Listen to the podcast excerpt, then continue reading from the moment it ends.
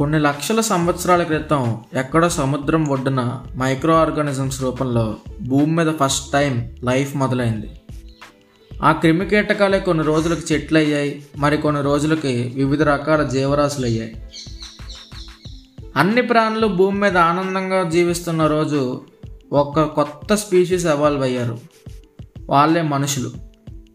మన భూమి మీద ప్రతి జీవరాశి ప్రకృతితో మమేకమై జీవించడం నేర్చుకుంది. తను బ్రతకడానికి ఏం తినాలో తెలుసుకుంది.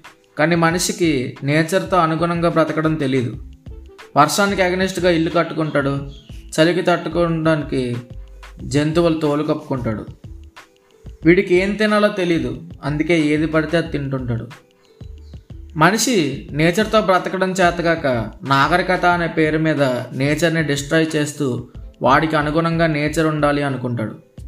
అసలు మనిషి ఫీలింగ్ ఏంటంటే భూమి అనే ప్లానెట్ దేవుడు మనిషి కోసమే క్రియేట్ చేశాడు అనుకుంటాడు.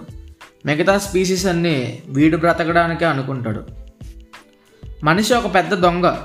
అందుకే హనీబీస్ జీవితాంతం కష్టపడి సేకరించిన తేనెను పొగపెట్టి లాగేస్తాడు. ఆవు పాలు దూడకు మిగల్చకుండానే పిండేస్తాడు. వీడి స్వార్థానికి పక్షుల్ని ఎగరనివ్వడు చేపలను ఏదనివ్వడు. నేచర్లో సైకిల్ డిస్టర్బ్ అవ్వడానికి మనిషే కారణం. మనిషిగా మనమే కారణం. భూమి మన ఒక్కరిది కాదు.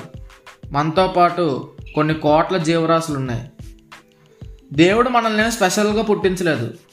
దేవుడికి మనిషి అయినా ఒకటే గోడకు పట్టిన నాచైనా ఒకటే. చివరిగా ఒక మాట ప్రతి మనిషి భూమి తన సొంతం అనుకుంటాడు. కానీ ఏ మనిషి అయినా భూమికే సొంతం. ఇది తెలుసుకోనంతకాలం మనల్ని ఎవడూ బాగు చేయలేడు.